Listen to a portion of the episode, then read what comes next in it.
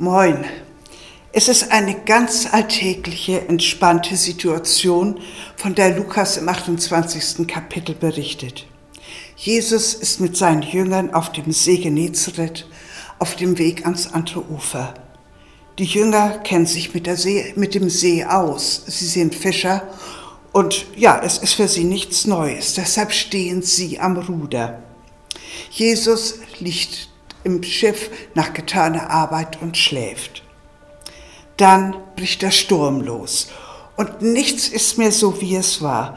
Da nützt auch alles Fachwissen der Jünger nichts. Sie sind mit ihrem Latein am Ende. So kennen wir es manchmal auch aus unserem Leben. Da läuft alles ganz normal und dann bricht wie aus heiterem Himmel der Sturm los. Krankheit, eigene oder von jemand anders, der uns nahe steht. Arbeitslosigkeit, Trennung.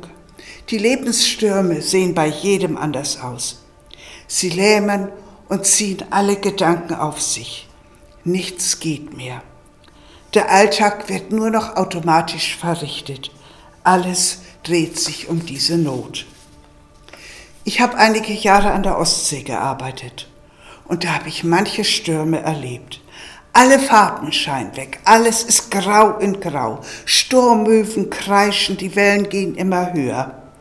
Was im Sommer ein toller Badespaß ist, ist in den Herbststürmen sehr bedrohlich. Der Sturm peitscht die See auf, er brüllt und rüttelt an Fenstern und Türen. Es ist unbeschreiblich laut. Man versteht sein eigenes Wort nicht mehr und wagt sich kaum noch vor die Tür.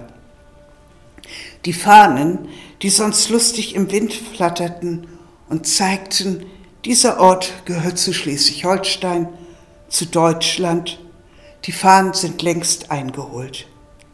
Aber die kleinen Metallösen, an denen die Fahnen befestigt waren, schlagen an die Alustangen. Man hört nur noch dieses ständig scheppernde Klingeln, den Lärm der Möwen und der aufgepeitschten See. Wenn in unserem Leben so ein Sturm losbricht, dann füllt er unser ganzes Denken aus, weil nichts mehr so ist, wie es war.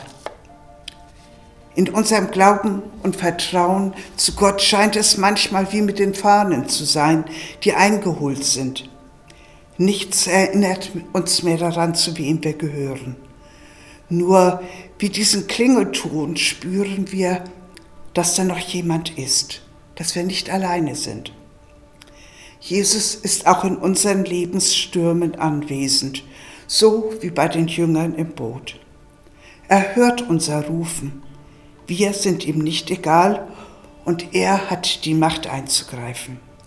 Und er greift ein, wenn wir ihn um Hilfe bitten. In unserem Bibeltext geht es ganz schnell. Die Jünger rufen Jesus, sie rütteln ihn wach und Jesus befiehlt dem Sturm zu schweigen. Und der Sturm legt sich. Sofort. Es ist still.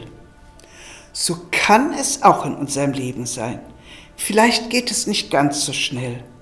Aber da Jesus ja auch im Sturm dabei ist, kennt er das Problem und kann es lösen, kann einen Ausweg zeigen. Oder er kann uns ruhig über dieser Situation machen, kann uns helfen, den schweren Lebensweg zu akzeptieren, in dem Wissen, dass er mitgeht. Wenn an der Ostsee der Sturm abgeflaut war, habe ich oft staunend am Ufer gestanden. Es war still, auffallend still. Selbst die Möwen machten nicht mehr so ein Spektakel. Das Wasser hatte nun eine ganz glatte Oberfläche. An den Wassersäumen lag der ganze Unrat und die Algen, die der Sturm und die Wellen ans Meer geworfen hatten. Jetzt konnte man manchen kleinen Schatz finden. Donnerkeile, Versteinerung und auch Bernsteine. Ich denke, das trifft manchmal auch, auch auf unser Leben zu. Im Rückblick stärken diese Erfahrungen unseren Glauben und unser Vertrauen zu Gott. Ich wünsche Ihnen einen behüteten Tag.